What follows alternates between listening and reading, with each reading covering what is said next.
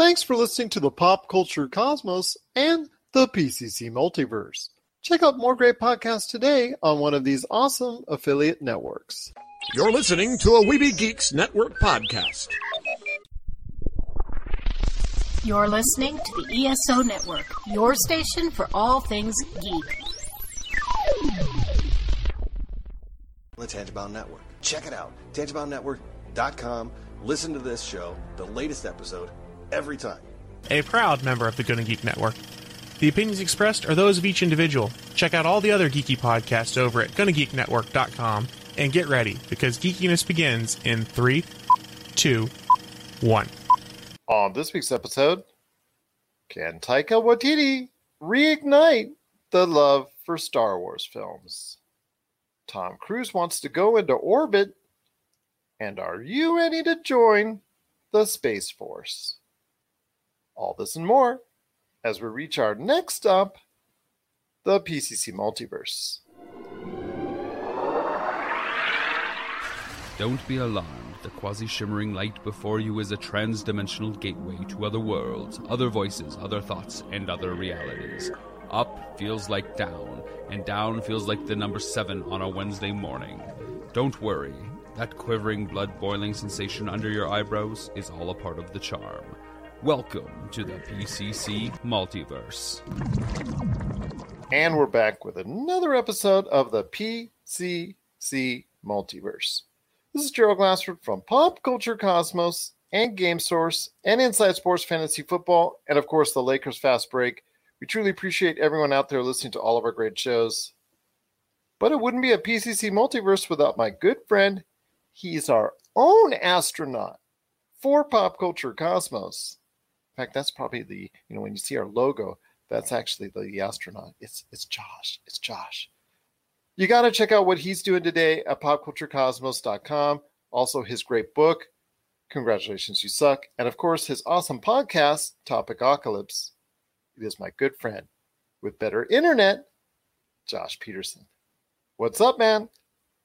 What's up? I feel like I'm not delayed anymore. Like I can actually sit here and have a conversation. You don't have to go ask me a question, then I'll answer, and there's a 30 second gap right there. This feels good. This feels good it was getting pretty bad. I'll say that. I mean, when I was going back and editing, and I was seeing like the big old wide space was getting wider and wider and mm-hmm. wider of the amount of time the gaps. But you know what? Glad you got it fixed. Just happy to hear you once again. Just ready for a great show. You know what? Let's go into space this episode because we're going to be dealing with a lot of space issues coming up here on the program.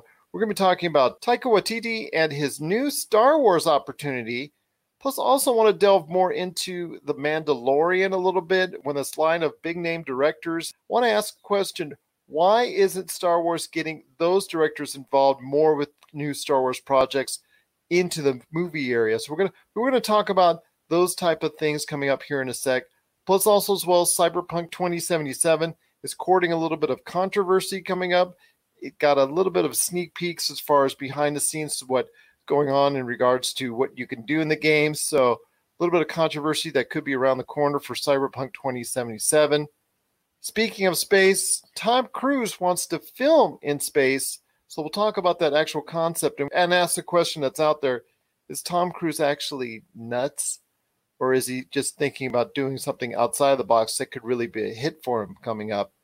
We'll talk about Space Force of course, we don't want to join the Space Force, but we might want to watch the Space Force, and that's coming out later this month on Netflix. So we'll talk about that as well. And a good friend of the show, Troy Brewer from the Discover Community Network, he asked us a question recently on Facebook about Disney Plus and the possibility of Disney Plus changing its format to accommodate this new streaming way of life that we now have. I'm going to pose Josh with that question about a new price structure that he proposed and see if it's something realistic going forward. But first, my friend, it is Taika Waititi. He was just announced on May the 4th, among all these other great things that were announced, including new DLC for Star Wars Fallen Order that's coming up. Also, EA confirming that Star Wars Fallen Order is going to get some sequels, which is some great news for that game. But the biggest news of the day on May the 4th was that Taika Waititi was announced to develop a new Star Wars film for the Star Wars movie franchise, which I know just would bring joy to Josh. I think he was probably very happy when he heard the news. I know I was, and I know a lot of other people uh, were as well. He's already had his hand in directing a little bit into the Star Wars universe as far as The Mandalorian is concerned. He directed an episode. But Josh, I ask you this with Star Wars movies now at a, I don't want to say at an all time low, but it is at at or near what you could say is an all-time low after the disappointing returns of Star Wars: Rise of Skywalker. I want to ask you a question on this. Taika Waititi, could he be the answer to turn around the fortunes and bring the Star Wars movie universe back into the place where it should be? I don't know if I'd go that far. I would say that he is capable of making a good Star Wars film, albeit a uh, maybe one that's not as serious, not as dark toned as the the new newer trilogy tried to be. You know, he has talent. He is a good choice for that role because look at what he did with Thor, right? Thor was a Marvel superhero that was kind of fading. People didn't really like it that much, and he brought it in and he turned Thor into a hit. He completely revitalized who Thor was. So, if anybody could do it, if anyone could revitalize Star Wars, I think that he could do it, but I also am curious like what kind of tone he's going to go for because he's known for making comedies. He's known for making things that have like, you know, th- they do have good stories to them, but they're funny. And is that really the right mood for Star Wars? I think it's a good direction. I think it's a good choice. I think he is a hot director right now in Hollywood, obviously coming off uh, an Academy Award win for Best Original Screenplay. Uh, he's done a lot of great things so far, like you said, Thor: Love and Thunder. Also, what he's done before previously with Thor Ragnarok. You've seen Jojo Rabbit get, get a lot of acclaim and get a lot of notoriety. A lot of his success, What We Do in the Shadows, a lot of things he's done has been very successful I'd say it's a better fit right now than than what a lot of other individuals right now that have ha- tried to have their hand in in extending this movie universe. I would say give him a shot. We'd love to see what he's all about as far as what he's been doing lately in movies and his involvement. People seem to get excited about what he's been doing. I think it could be the shot in the arm that the Star Wars film franchise needs. I mean, I just I don't see many other directors at this point in time that's going to really breathe some life into it J.J. Abrams, we were all excited for that. And after Star Wars The Force Awakens, I mean, he couldn't retcon the retcon known as The Last Jedi enough to go ahead and make that a true, true success. I mean, yes, it did make money, but when you're down over a billion dollars over The Force Awakens, you cannot tell me the Star Wars movie universe is going in the right direction. Yeah, I mean, it, it's it is interesting how that happened. Like I wonder if if J.J. Abrams would have had his hand on the entire new trilogy, if we would have seen a completely different different beast, and maybe Star Wars would be considered a lot better than it is. You know, with it is right now. I think Taika Waititi. I mean, it just it depends. I mean, is he going? I like. I want to know what the story is, what he's working on. Is it going to be a trilogy? Is it going to be a standalone? Because I feel like if he's making something like Solo, like something in that vein, like it, it it'll be good. I'm sure. I'm positive it'll be good. It'll be funny. Like Solo was uh I know it's kind of looked down on by people, but I think it was quite and it was an entertaining film. So if he's doing something like that, yeah, definitely he's the man. But like if he's I don't know Taika Waititi to do extended stories. So if, if he's you know, if they're looking at him to be the next the, the leader of the next trilogy, I don't know if that's such a great move because he doesn't have experience in that kind of thing. Well, there's not many people that do that are really active within the Star Wars universe. I mean, you could look towards George Lucas, but I don't think he'll want to do it. I mean, you could look towards some of the older, more experienced directors that are out there, like Steven Spielberg and maybe a couple others. I mean, with J.J. Abrams going into it, he was more on the television side before he really got into Star Wars. I mean, yes, he had done the Star Trek movies, the first two rebooted films, but even he had more experience in other areas and other facets before he jumped into the Star Wars universe. But you're right. I think things would have looked a little bit different as far as the rise of Skywalker if he'd given a chance to go ahead and direct The Last Jedi. But again, that's something that you you can't go back in time. You can only play armchair quarterback for so long on that.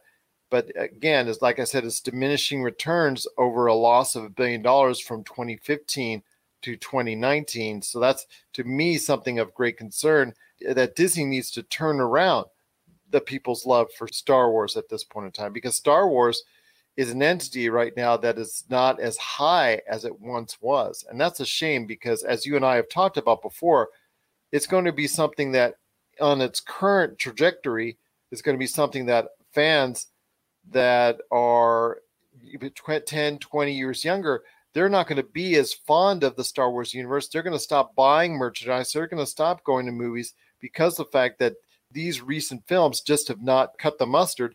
And before that, the prequels weren't even good as well. So you've got these newer fans or newer moviegoers that are not as interested to see this product. And unless you have something to inject new life into the Star Wars movie franchise, like a Taika Waititi, that people can get excited over, and I'm worried about the direction and the future of the Star Wars movie franchise. Well, here's my opinion. You know, I, de- I definitely think I'm I'm excited to see t- what Taika Waititi does, but I would also be excited to see I think Disney needs to put less producer. The producers need to have less say or less control. They can have a say, but they need to have less control over Star Wars while it's filming. You know, they need if they're they have all this young. I mean, we're going to talk about this in a minute. All the young talent they brought in for the Mandalorian, but I I almost feel like people are afraid to direct something like Star Wars. They're afraid to direct it because everything, every shot needs to to sell a toy. Every every character on there needs to to feel some kind of stereotype. Like it's there's so much pressure from the producers that I feel like a lot of uh, high caliber directors wouldn't even want to go near this franchise. You know, J.J. Abrams is I admire, but he's worked with that kind of, under those kind of settings before, like with Star Trek. But with uh, you know, with Star Wars, if I were a young director, like I wouldn't want to go anywhere near it just because it has so much pressure from the producer side to do certain things. And there's not really a lot of creative freedom. You're really just directing a script that someone gave you. And then you have the producers breathing down your neck about your, your angles and your shots and things like that. And that's just not something that I'd want to do. So I'm curious how much creative freedom they're truly going to be giving Taika Waititi. And you've seen that in the past in this recent batch of Star Wars films where, like you said, they weren't given as much freedom. Maybe JJ to an extent, because he has that name power and clout, he might have been given more freedom and access to do some more things within the Star Wars universe. But you saw, well, actually, I, I want to say this I mean, look what happened with The Last Jedi when Rian Johnson, he was given a lot of creative freedom and access to, to go ahead and do what he want and play in that Star Wars sandbox. And he made a lot of changes that a lot of people are upset over. But and uh, conversely, you saw with Rogue One, the director, the first director, he left over creative differences. So it seems seemingly it's working two different ways when it comes to the, the current Star Wars universe. Yeah, that's true, and that that always confused me too. Like why they let Rian Johnson, like Rian Johnson was he made indie films. Like he has Looper was something he did, but like he is primarily known for indie films, and let him have that whole, let him have so much freedom with that film. And then you have these two directors who have made a few uh, popular films, and they wouldn't let them have the freedom they needed for the film. So it's just it it doesn't make sense to me. How do they pick and choose? What is their process?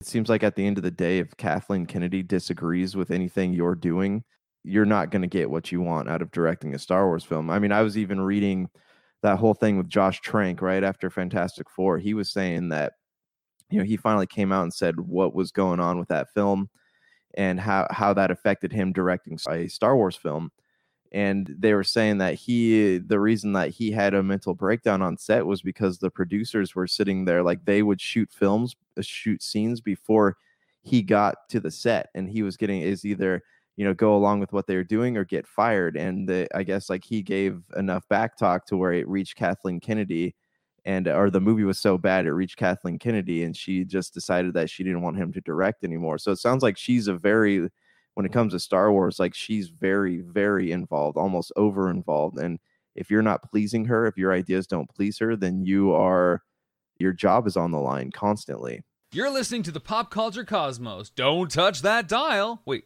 do, do people still use dials? For the latest news and information, analysis and opinions on the Los Angeles Lakers and the NBA, check out the Lakers Fast Break podcast today on wherever you get your podcasts. Well, that leads me into what we're going to be talking about when it comes to The Mandalorian, which has seen a great bit of success on Disney Plus.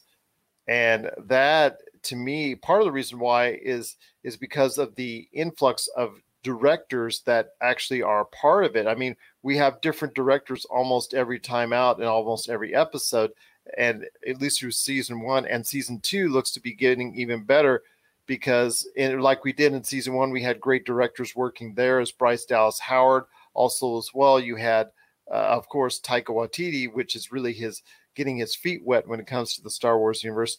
This upcoming season, you're going to have Robert Rodriguez, Peyton Reed. I mean, John Landau, who oversees the whole project. You have all these great directors that are part of it. Why not incorporate some of them into extending the Star Wars universe? I mean, it's seemingly they can attract, as far as the Mandalorian, all these great directors to come in there and have a hand in the Star Wars universe. Why not have them stay to go ahead like they're they're doing now with Taika Waititi and and be able to go ahead and create more interesting features of the Star Wars universe? I mean, you have Kevin Feige also going at it, maybe possibly even having a hand in it as well as from a producing standpoint. You're you're talking about all these great things. You have a chance and opportunity to get all these great directors but outside Taika Waititi, I, I don't know what exactly they're doing to go ahead and extend the Star Wars movie universe even more. Yeah, well, I mean, they're certainly not making it very appetizing for young talent, and maybe Mandalorian some kind of tryout for uh, doing something bigger. But uh, again, like a lot of these big these directors who have directed Mandalorian, they are so well established that they shouldn't need to try out for anything you know, it surprises me that they would give someone like Rian Johnson an opportunity before giving someone like Robert Rodriguez or, you know, even the episode Bryce Dallas Howard did was really good. And, you know, and that surprises me that she hasn't been approached about something because Kathleen Kennedy is like she's she's big into the the injecting feminism into the Star Wars universe. There's been a whole lot of news articles reporting on that and it just it would seem like it would be a good fit to have somebody or even Patty Jenkins come in and direct a Star Wars film. But the whole process confuses me. Like I don't know, I don't even know what to think how the how this works, what who decides what. It's just it's a lot of moving pieces that don't make sense. And because of that, I think a lot of people sense, you know, the the lack of organization and the chaos behind the scenes you know, even having the actors from the the latest trilogy come out and say, you know, there is a lot of chaos. Star Wars felt like a machine, yada yada. Like there, it is apparent, you know, and if they don't get their act together, much like DC, they're going to have issues going forward. So it really, you know, Taika Waititi's got a big job on his shoulders. It's it. He's really like they're at the bottom of the ladder. Star Wars can only go up from here, and I feel like he's the right man to do it. But it's still a lot of pressure for him. Well, from a TV standpoint, especially with the most recent episodes of Star Wars The Clone Wars, this season has been its finest from all accounts. Everybody seems to be in love with the way it ended. That series seems to be something that a lot of people have really enjoyed on Disney Plus, especially this last season. Episode after episode of in that last season really got high acclaim and the Mandalorian, everybody's going gaga over Baby Yoda, and it just it's something that a lot of people are now interested in seeing, and they can't wait for season two. So they're getting something done right when it comes to the TV and the smaller screen. But when it comes to the larger screen, it just seems to be going in a bad direction at this point in time. I mean, you're seeing declining returns, you're seeing a lot of issues there going forward. So I'm concerned overall about the future of the Star Wars cinematic universe when it comes to what's going on there. But I have some hope now.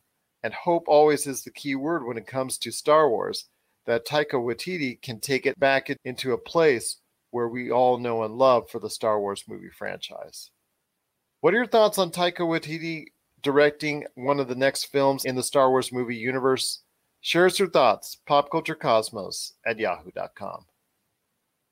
Well, my friend, before we go ahead and break on this half hour, I wanted to go ahead and ask you something about Cyberpunk 2077. It's not out yet. It's coming out later this year as we talk about it. But I wanted to ask you this. Cyberpunk 2077 recently got a look at by the Australian Ratings Board, and they mentioned some things that are going to court some controversy in some certain groups, as many video games do that want to push the envelope, that want to push the M rating and all that. Two of the things that were mentioned are a possible crucifixion and also as well the ability to go ahead and customize your downstairs for lack of a better term on your person. And i won't go into any more detail than that. Just to say you can just go ahead and customize and change the way something down there looks like there for either man or woman. So i ask you my friend these are two of the things that are going to create some controversy because it is going to be a high profile game it's going to be something that's going to be a lot of commercials, a lot of ads for, a lot of sales, a lot of interest. It's the you know from the from the same company that made The Witcher 3, which was a huge and massive hit.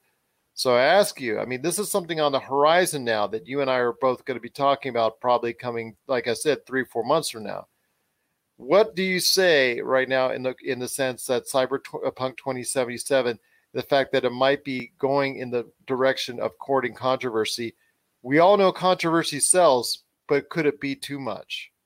You know, they they are a game. It seems like that have thrived on controversy since the beginning. Uh, you know, as far as like customizing your special parts, like I don't know, like what that entails. Is it something as simple as like Conan, where you can size it up, or is it like tattoos and stuff? But like, it just seems like games these days do a lot of very unnecessary things. Like, what's the point?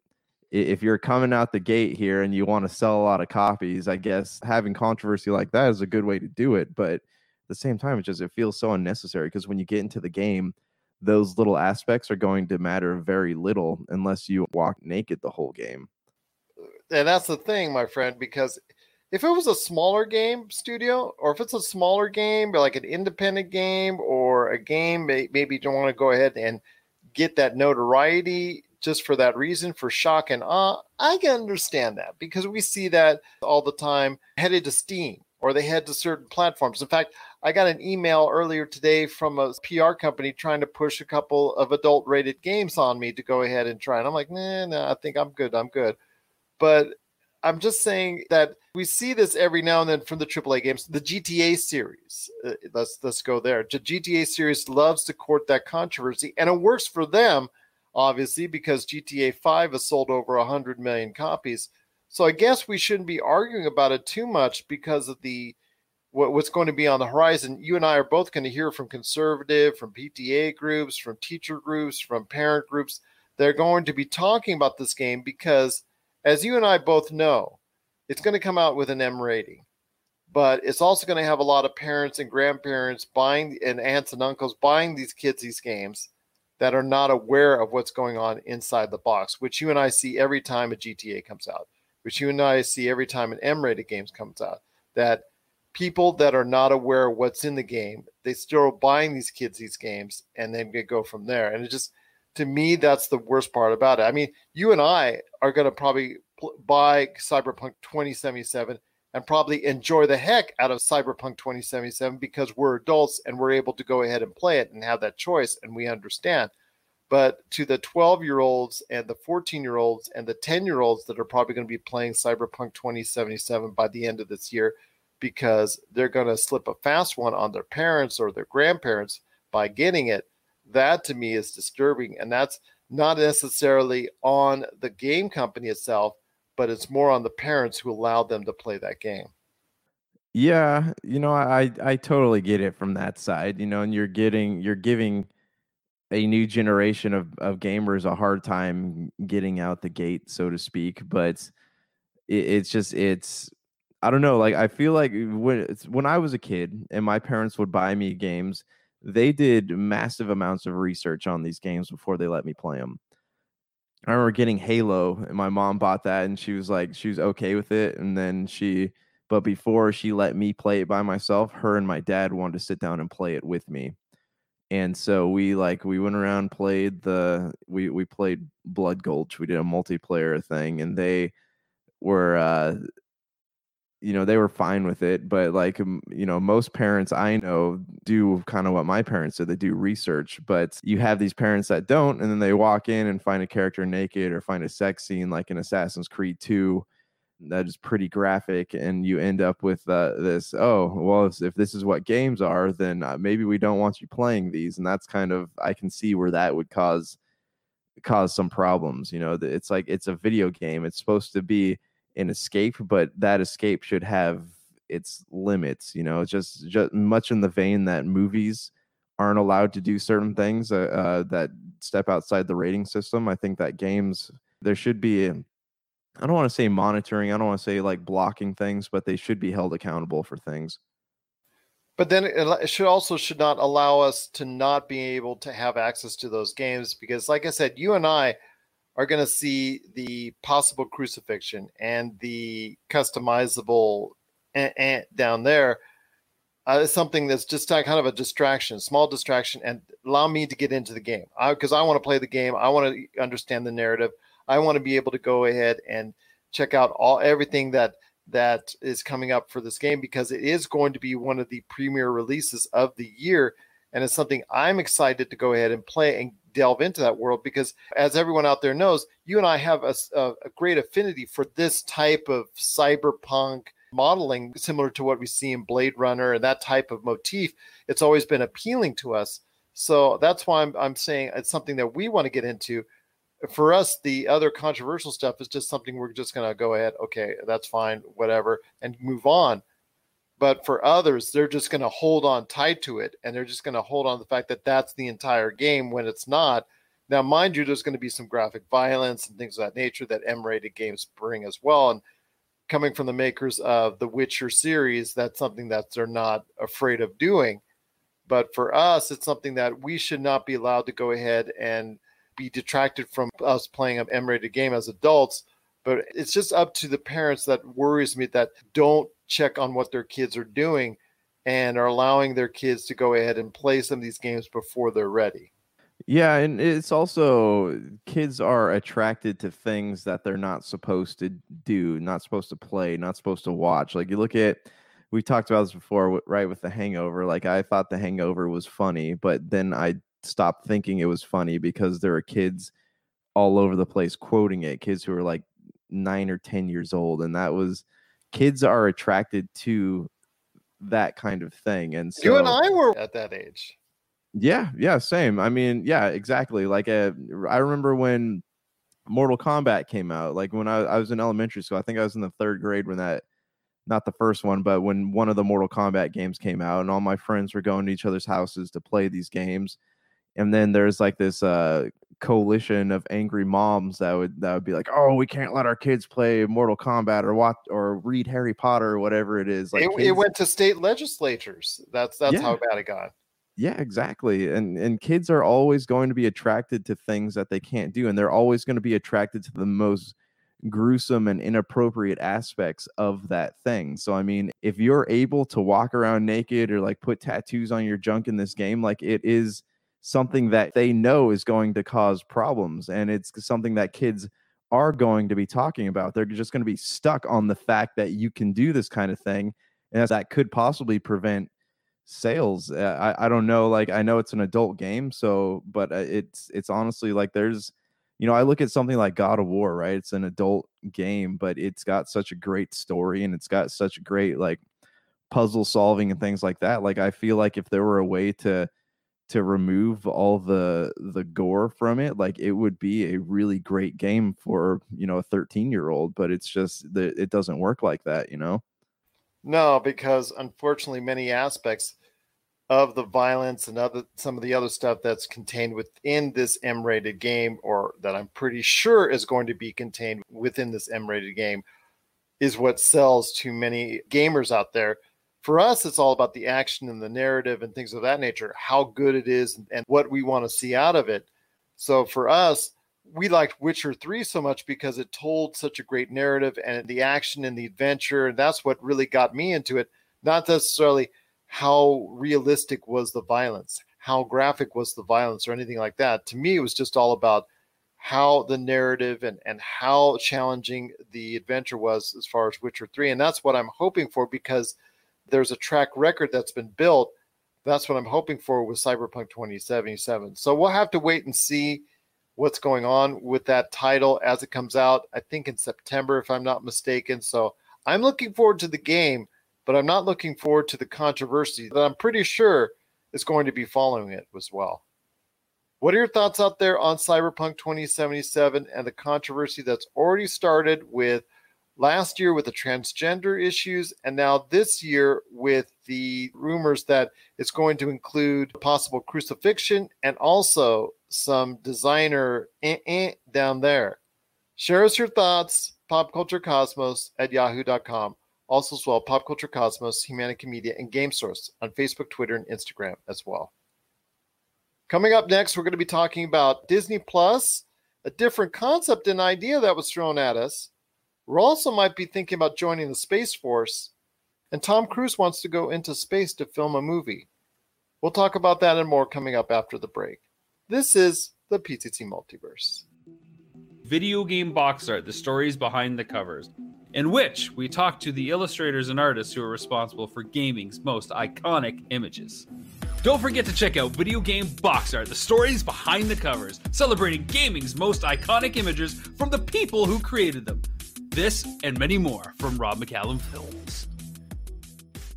We're back here on the PCC Multiverse. Cannot thank everyone enough for listening. If you have any questions for us here on the show, popculturecosmos at yahoo.com. Plus, also as well, check out all the great stuff that Josh is doing, including getting his book, Congratulations, You Suck, now available on Amazon and also Barnes & Noble. And of course, you can check out his awesome podcast, Topic Ocalypse, at any time you want, right there on any available podcast outlet. But my friend, Tom Cruise wants to go into space to film a movie. He made those recent comments earlier this week that got people going, okay, what isn't Tom Cruise going to do? Because Tom Cruise can seemingly do anything. Your thoughts on Tom Cruise possibly going into space to film a movie or maybe a sequence or a scene or something like that. Your thoughts on Tom Cruise going into space? Of course he would. You know what I'm thinking about though, instead of like him filming in space, is the fact that this is going to spark all kinds of new, you know, flat Earth, round Earth, new uh new controversy. Is space real? What is what's going on? Is the government causing conspiracies? We're gonna see so so many videos surfacing about that kind of thing if and when this goes down. But I don't think it's a bad idea. I just like I don't you're kind of limited on what you can do in space. I don't imagine special effects are going to be easy to do in space. I don't imagine you know they're going to be able to set up big green screen studios in space. I don't imagine yeah, right?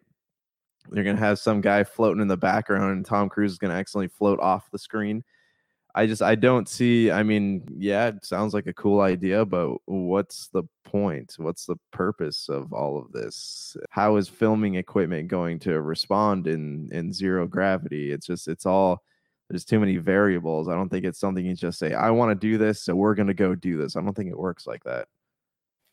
They say the brain swells with extended time and space.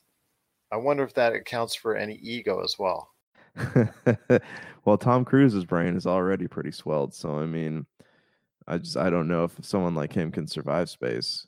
You know, me, I'm I'm happy. I'm content just uh imagining what Fast and the Furious is going to do when they finally go to space. So I don't really need to see someone actually be there. I would rather see Vin Diesel fly a uh, you know a 1969 Dodge Charger from one space station to the next. That's what I'm excited for. Not in Fast and Furious 9, but I'm betting you, my friend. I'm going to bet you money Fast and Furious 10. That's ironic too, right? Because that's the same 10 is the same movie when Jason went to space. that could be a very real possibility. If they go into space, that's probably why they do it. Hey, Jason got to go into space. Why don't we? Why don't we? I don't know. It just it seems sort of crazy to me that he wants to go ahead and do that. Also seems not very cost effective at all. Seems very cost prohibitive to be quite honest with you. I mean, you're going to spend a lot of money getting Tom Cruise into space to film for how long? for what type of sequence? Is it going to be an entire movie? Is it just going to be a scene? I mean, you know, what what can you really do within the confines of space? I mean, we haven't seen eh, that we haven't seen before that's been made on the ground. I, I, just to me is I'm not sure it's exactly the wisest idea. I think if a studio does it and a studio allows it and gets him up there into space, I think it's more for for taking care of Tom Cruise than it is just doing it for the advancement of film. I mean, we've already seen movies, documentaries, we've already seen video and film of people in space stations, of people orbiting the Earth and things of that nature. And it's beautiful and it's wonderful. And you know, if if given a different lifetime, maybe I would have liked to enjoyed going into space. But going out there and spending the tens of millions of dollars it will probably take to get Tom Cruise into space and to actually have him film something with a director, with a crew, you know, that that to me just seems I don't want to say absurd or ridiculous because absurd and ridiculous seem to be the theme of the day going on in 2020, but it just seems to be a little bit outlandish and unnecessary. And I'm not sure if I really want it to come to fruition. I'm sure it will, but I'm not sure I want to. Yeah, it's not something I'm like dying to see either. It's not. It's just it's it's news headlines. It's publicity. It's it's an attempt I'm sure, to make NASA relevant again. And you know, I'm I'm not against that. I mean, I would love to see a, a 2021 space race, but I mean, it's just it's there are other things in the world that I feel like are are more worth our concern at this moment in time. So, what are your thoughts out there on Tom Cruise going into space? Are you with it? Are you against it? Are you for it? Are you not for it? You don't really care? We want to hear your thoughts popculturecosmos at yahoo.com. Well, speaking of space, a trailer came out this week for Space Force that's heading to Netflix later this month as kind of a farce, as kind of a comedy from a lot of the folks that developed The Office. Is something that I think a lot of people are looking forward to as new content coming to Netflix. So I know that's very exciting. And as an inside joke to whatever's been announced and whatever's being developed by by us as a country. So I want to hear your thoughts on Space Force. I think it's looking pretty funny. I think it's a nice little tongue in cheek commentary and, and, just a little inside joke. And people should not get up in arms about it. Just take it as it is It's some light comedy fare going on in the middle of a pandemic. And it was Steve Carell behind the wheel as the star of it. I really think it's something that could be could be okay. I'm not expecting anything outrageous or the funniest show on television, mind you, but I am looking into it as something that could be an entertaining watch for Netflix. Yeah, I agree. I mean, I, I feel like it's going to be, I don't know how many seasons they'd be able to stretch an idea like that on for. I feel like it'll be like It's Always Sunny in Philadelphia. Like it, it's going to be really funny coming out the gate, and then it'll be funny for a couple more seasons, and then it might just kind of fizzle out. And whether or not they choose to do the It's Always Sunny in Philadelphia route and just keep making more and more and more, that's unclear right now. But, uh, you know, it's there there are worse things that Trump has done and said that have been made fun of in other forms of media than the Space Force. So, I mean, this show looks like it could be funny. I, am not expecting a lot from it. I'll probably tune in to a few episodes just to see what it's all about. But I mean, you know, as far as people getting all upset about it, you know, the uh, Saturday Night Live has has pushed the envelope way further than what this is. Yeah, exactly. And and I, I don't think people should get up in arms about it whether the question is Space Force relevant, I'm sure that's for political shows that, that can do that. And, you know, you can go ahead and decide on your own if, if an actual Space Force is going to be relevant or not. And you can ask that question yourself if you want to, uh, or listen to it on all these political uh, shows that are going left and right and back and forth on that. But for us, it's for it's all about entertainment. And later this month, when Space Force premieres, is something I'm going to probably give a chance to. I think because Steve Carell has earned it and it's kind of weird though with Steve Carell wanting to work with some of the producers from The Office on this project, but yet he's been very hesitant on a rebirth or a reigniting of The Office, even though many of The Office stars, including John Krasinski, if I'm not mistaken, has said that they would be okay with going ahead and doing a limited series run of that. So I want to hear your thoughts on Steve Carell why he would want to be hesitant on it. Do you think he's his character Michael Scott has been all played out on the show and just d- doesn't want to do it anymore? I think there's still life left in The Office, especially because it is one of the most popular shows on streaming today. You know, it's sadly I've spent a decent amount of time thinking about this. Um, Sad like that. Sadly, sadly. Uh, well, I just because I've been curious about that too, and I, I've from this is what I've come up with. I think that it's because he doesn't want to. Well, he pro- he had a great time on The Office, and he's said that in many interviews. He just he doesn't want to be associated as Steve Carell from The Office. Like he wants to be Steve Carell from something else. He wants to be known for something else. John Krasinski now is known for A Quiet Place. I don't know what most of the other Well, people Steve are known Carell's for. appeared in a lot of movies, though. I mean, he starred a lot He- of hit films.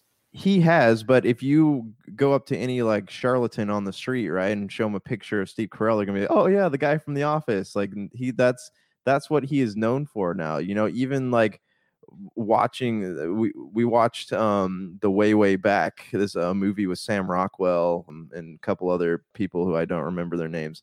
But he's played like this really like he's kind of a jerk boyfriend of this mom. They go to this beach house for the summer and he plays this character and like it was really hard for me to watch it's just him reaching to a, a different tone for his acting but it's really hard to watch because i am so used to seeing him play that lighthearted tone in the office and so it's hard after watching the office for so many seasons to see him playing in other things that that don't uh, require him to be funny in some way He was really good in Foxcatcher. I really thought he should have earned even more acclaim than he did for that role. I mean, that was creepy and scary, and that was as far away from him as far as his past. The 40 year old virgin, which I think is also one of his finest performances and one of the funniest movies that have ever been made. And, you know, a movie that's within my top 10 of my favorite movies. I loved him in that role. But Foxcatcher, if people want to see a different side of him and his acting ability and his skill, need to look no further than Foxcatcher because that was really something that he earned a lot of acclaim for. I wish he would have gotten an Academy Award for it, but yes, it still was a very, very, very good movie for him. Well, what was those? There, there were a couple other movies. Dan in Real Life, and what was the one he did with Ryan Gosling? Crazy Stupid Love was what it's Oh, yeah. called. Like yeah, those yeah, were that was good. those were pretty different. To, I mean, they were Steve Carell. Like it was Steve Carell, but I mean, he did experiment. Like there were they were movies that showed two different spectrums of Steve Carell, as opposed to the funny Steve Carell that just kind of sits in the middle and teeters back and forth. Yeah, I just think he's a he's a very skilled actor, and that leads me to another question. I mean, you see him as a comedic actor, and you see all these other comedic actors, uh, like most recently Adam Sandler uh, in Uncut Gems. When they step outside of their box, they do a great job for the most part. Awkwafina did an awesome job in The Farewell. That was my favorite performance of last year. And when they step outside the box, they're able to, on, on many occasions, really go above and beyond and get really uh, you know high acclaim for it. Your thoughts on when these comedians step out and really go outside the box to do something dramatic? For the most part, it seems to pay off. Well, so Adam Sandler's a good. He's a that's a very good example. So remember Jim when Carrey, he's he's done a lot of serious stuff. Jim Carrey, yeah. Well, Eternal Eternal Sunshine of the Spotless Mind is like a cult classic among The with Truman people. Show. the Truman Show. But you know, Adam Sandler's a good case too. right? He only did comedies back in the late ni- early '90s, late '90s, and then uh, early 2000s rolls around. He did Crazy, uh, no, Punch Drunk Love, and that was one that people had a really hard time with. They were like, "This was I was expecting this to be really funny, but it's a." It's a movie about Adam Sandler like cheating on his wife and raising a family, and that's just not what we want out of Adam Sandler. And but on the other side of the coin, though, you have people who hated Adam Sandler before they're going, wow, this is a really great movie. And he's a very talented man when he wants to be. So I think there is a lot of depth to be had from a lot of these comedians, but they just don't get the chance because, much like Steve Carell, they get pigeonholed into certain roles, certain certain things, certain types of films and uh, and gigs. I mean, we saw with Eddie Murphy His last performance on Netflix, that was a big hit for him and also uh, possibly getting a lot of acclaim for that as well. There's so many different comedians out there that when they step outside the box and go to a more serious route, it's been great for them. And Steve Carell is one of those individuals that has that talent.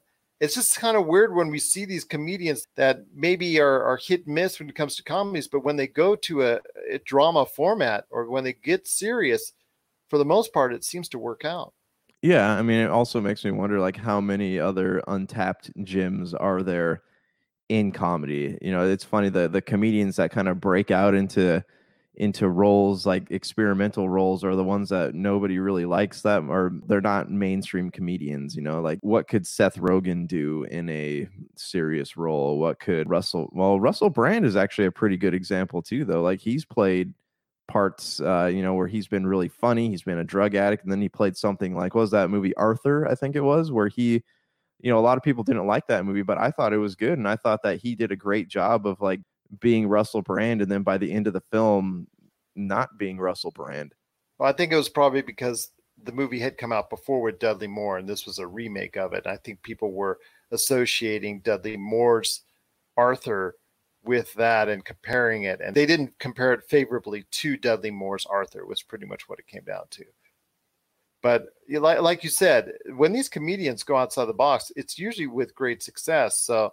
Steve Carell, I mean, his future is all over the place. He's he's a very skilled actor, but right now he's stepping into the role of going into and joining the Space Force. So, looking forward to seeing what he can do with his comedic talents. I'm hoping he'll return to The Office if they do a remake or or actually a reboot or whatever it is they plan to do with The Office coming up down the line because you know they're going to. NBC Universal's got to go ahead and and look into that once again to try and see if they can go ahead and get that restarted but with with Space Force, at least there's a bit, a little bit of Steve Carell that we're used to seeing, and with Minions, the Rise of Gru being delayed, uh, it looks like this is going to be the dose of Steve Carell we're going to get for at least a little while.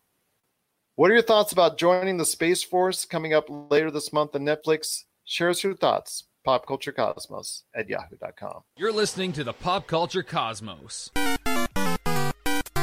If you're tired of sifting through flea markets for rare and unique games, we can help. Retro City Games in Henderson, Nevada, only five minutes from the Las Vegas Strip, has all your favorite gaming staples, classics, and a wide selection of rare games with new stuff always appearing on our shelves. Come in and chat with Nicole or Doug about your love of games and watch as they help you complete your collection or find your childhood favorite. And don't forget, Retro City Games loves trade ins. So if you have any Nintendo, Super Nintendo, Sega, Xbox, PlayStation, or even PC games, come in and visit Retro City Games today. Welcome to the new metropolis of gaming, Retro City Games. Well, my friend, before we head on out, I just want to go ahead and ask you this. Troy Brewer, who runs the Discover Community Network, one of our great outlets as part of our syndication, cannot thank you enough, first off, for playing all of our shows.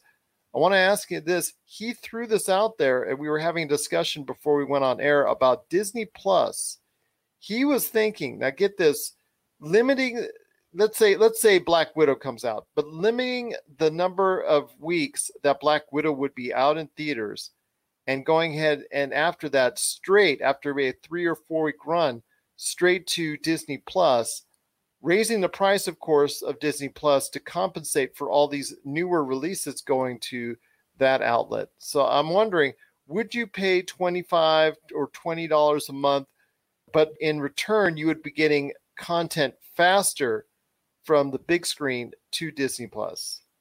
Okay, see, that's an interesting question. You know, I, I mean, and no doubt there would be pushback from the Edwards and the AMC's and things like that. But here, here's my my thought on that, and this is instantly what I thought about the moment you said that. Would is that I would with with that with that in mind, I wouldn't mind paying it for certain months. So Disney Plus would go if that were the case. Disney Plus would go from something that I am constantly subscribed to to something I would only subscribe to when there were things I wanted to watch. I, I look at it this way: like twenty five dollars is a lot of money, and if I'm paying this extra amount of money for these movies, why am I paying twenty five dollars a month for these months when there are no movies out? I would go back to it, like say when if I wanted to watch Mulan or I wanted to watch Black Widow or any of these other, you know, the Disney Plus Marvel shows or Mandalorian, yeah, I, I, could see myself paying that money to watch those shows. But when I was done with them, I would probably cancel it until there was something else I wanted to watch, just because $25 is a pretty hefty amount of money. Going to 25 even $20 a month is a big jump for them. And you're going to have to justify that with a lot of fresh content on there. And, you know, that would mean a, a new movie from the theaters would have to go there every three to four weeks, which means that you would have a movie come out like The Jungle Cruise when it comes out next year. That's that's a movie that's been delayed with The Rock and Emily Blunt. That movie would have to only be out in theaters maybe three or four weeks, and then you would have to right there on Disney Plus, and then you would have to have something come up in three to four more weeks and pop that on there. So that that to me is going to be very tough, even for a company like Disney, which we were complaining this time last year of oversaturating the cinema market we would be complaining about that last year, but this year and in that type of context, maybe it wouldn't be so bad. Well, look at it this way too. I mean, I don't know how the economics of that would work, but I feel like you know, with a company like uh, Universal, right, putting Trolls World Tour out, like they're a Trolls World Tour would probably uh, is a movie that make anywhere in the range from 100 million to three or four hundred million, right? Just on a normal release. Would having that for Disney, doing the Disney Plus for twenty five dollars, even with that increased price tag, would that compensate for the possible 800 million to over a billion dollars that certain films could make do you think that that would level that price out i don't know that's that's just a hard pill to swallow at 20 to 25 dollars a month that would become your only source of viewing for most people out there i mean Netflix, you would probably have to say goodbye to because you could. a lot of people spending the money on Netflix and Disney Plus. If Disney Plus was twenty five dollars, Netflix would try to do something to compensate that. So you would see them go up to maybe fifteen to twenty dollars a month as well. And then if you wanted to go to HBO Max and, and, deal with that, and they try to do the same thing with all the Universal movies, so the Fast and Furious would immediately go to their service about three or four weeks in out of the theaters. That to me is a tough call. And uh, you're right. The theaters chains out there, especially overseas, and even in this country, like you see with AMC and Regal doing right now, with uh, you know moaning and groaning at Universal, which you and I both know. Once this climate becomes healthy again for movie viewing, you know it's going to be all water under the bridge and they're all going to start loving each other again, especially around the time the Fast and Furious comes around, because you know they're not going to pass that kind of money up. It's just that it's going to be hard to walk away from that money at the box office once the the movie theaters get healthy again and people start actually going to the theaters worldwide. It's going to be really hard for studios such as Disney and Universal to give up that front line first run money. And even though I think it's a great idea that Troy Brewer proposes, that may be something down the line that Disney would consider. I just don't think we're ready, even in the middle of a pandemic, to go to it yet. Yeah, well, I mean, I guess Universal's handling of this whole situation with uh, Edwards and AMC could possibly set the precedent for something like that. Could you know, just seeing how that works out could maybe inspire a model like that in the eyes of other people. But you know, you're you you had mentioned Netflix, and that's a good point. I, I feel like I get more quality content from Netflix than I do from Disney Plus. So that being said, there would have to be a lot of big films being released constantly in order to justify that price tag.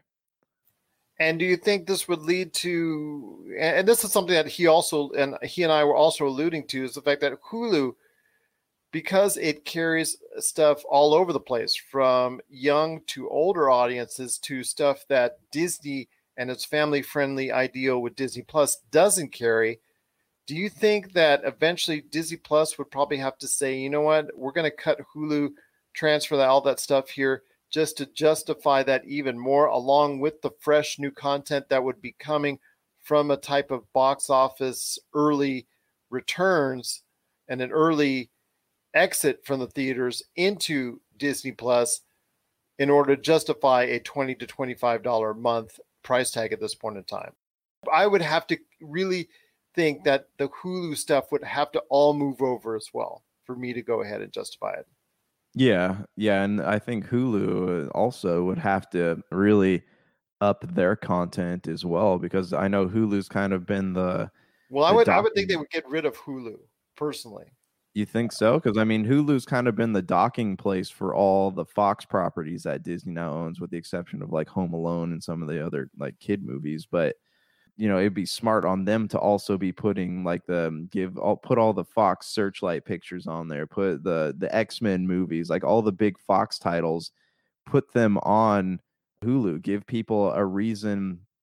You know, if they were increasing that content as well, then maybe I would think about twenty five dollars more as opposed to just getting Disney stuff. I mean, we've seen with the Princess Bride coming to Disney Plus recently, and some other things that they're slowly migrating over there, or at least testing the waters on. I just think in order to justify that price, you need something a little bit more than going ahead and saying, okay, Black Widow after three or four weeks release is going to go there, or this latest Disney film is going to go to Disney Plus in order to justify the $25 a month that you're asking for. It's close. I would need more Hulu content. And let's put it this way Hulu, anyways, is in the time that it's been around, it's only still around 25 million viewers, as opposed to Disney Plus in the short time that it's been around and the focus that Disney has paid attention to on it has gotten to 50. So you've gotten that point in time where Hulu has had its opportunity and already Disney Plus has passed it by. I think in order to go ahead and justify that price and like get a lot more content, which is something you and I have already said Disney Plus sorely needs, Disney may need to go ahead and say, you know what, we're going to have to eschew the idea of a family friendly only type format and carry pretty much everything that we've got in stock to just go ahead and justify the amount of content that you need to maintain a $25 a month status for the entire year.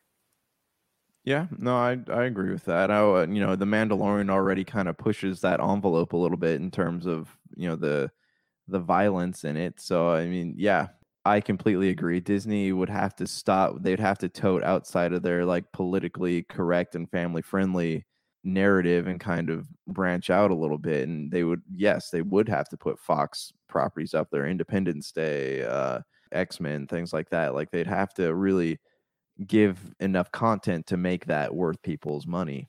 even all the Stephen King stuff that they have, that would have to go over there as well. I mean, it just to me would make more sense at some point in time down the line if you really want to go ahead and justify that price tag. Not only include early releases from the theaters, but also as well include all the Hulu content, fold Hulu up, and just go ahead and make Disney Plus a complete experience comparable to Netflix. Because if they do, if they have the power of Hulu and Disney Plus within that confines, plus you're getting early releases from Disney movies, that would to me would be an ultimate experience.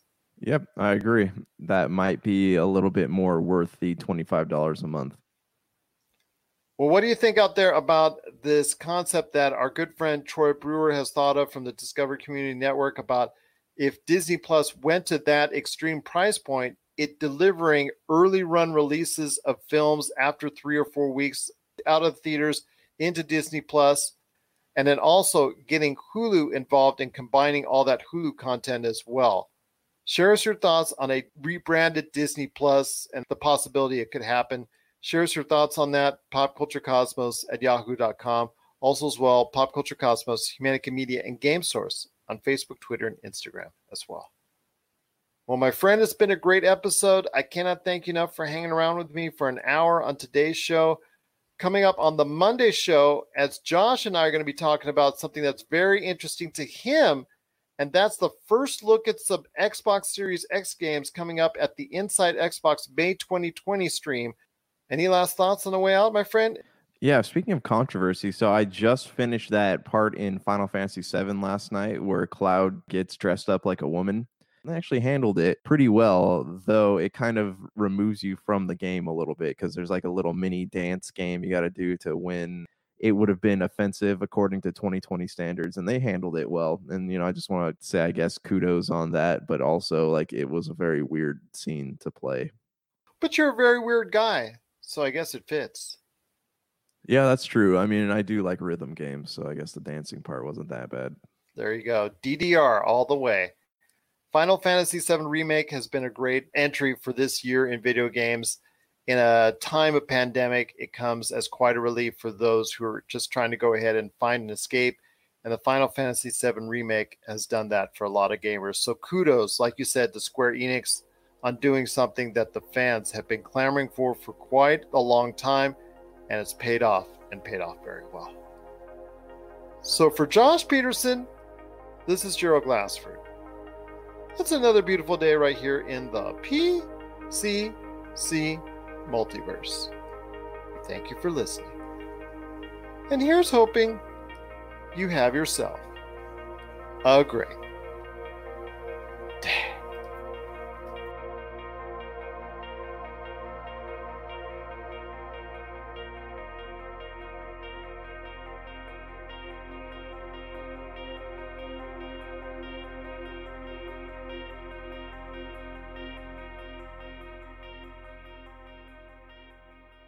What's new on the 42 cast? Let's ask my co hosts. We're talking about Doctor Who, comic book shows and movies, and we're talking about all things Star Trek, and so much more.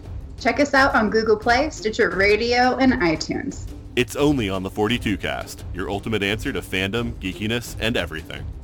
So, Nathan, when are we finally talking Babylon 5? You're listening to a Weeby Geeks Network podcast. This has been a broadcast of the ESO Network. Be part of the crew and help support our shows by donating to our ESO Patreon or by shopping through Amazon.com or the TeePublic store, which can all be found at www.esonetwork.com. The ESO Network, your station for all things geek. Tangent Bound Network.